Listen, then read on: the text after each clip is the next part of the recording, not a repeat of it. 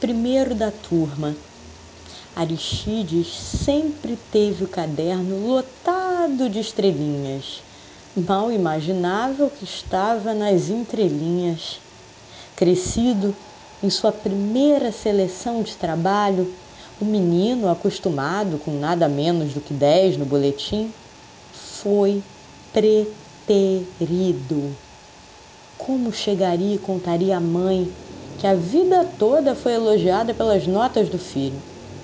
Quando o garoto Aristides, o Tid, sempre era citado pelos pais das outras crianças, você deveria se mirar no seu colega Tid, ele sim o exemplo. Na intimidade, Tid ruía as unhas até o sabugo e quase arrebentava os dentes de tanto nervoso antes das provas. Ninguém desconfiava das crises de ansiedade do moço, nem de sua inveja secreta. Sempre admirou Júlio, o pior aluno da classe. Júlio foi presidente de diretório. Muitas vezes matou aula bolando planos para ajudar os moradores do bairro e organizava as melhores festas para arrecadar fundos. Aristides, lotado de medalhas das competições de matemática, tinha inveja de quem não tinha nenhuma medalha. Júlio tinha amigos. Era querido por todos que, como ele, queriam mudar o mundo lá fora, lá fora da sala de aula. O elevador chegou.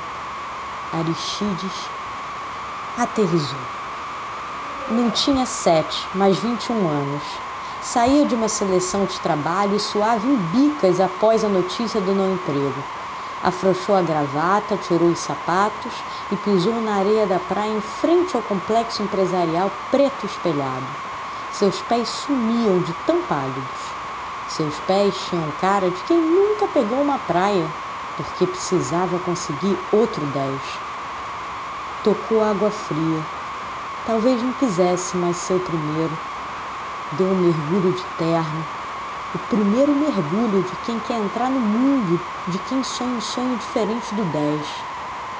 Ainda não entendia de sonhos, mas o mergulho era um deles. Na boca, gosto de sal. Na cara, o sol que não sabia que era tão bom. Encharcado de mar e vontade de mudar. Esse foi o primeiro da turma do podcast Estado Crônico. Meu nome é Gisela Gold.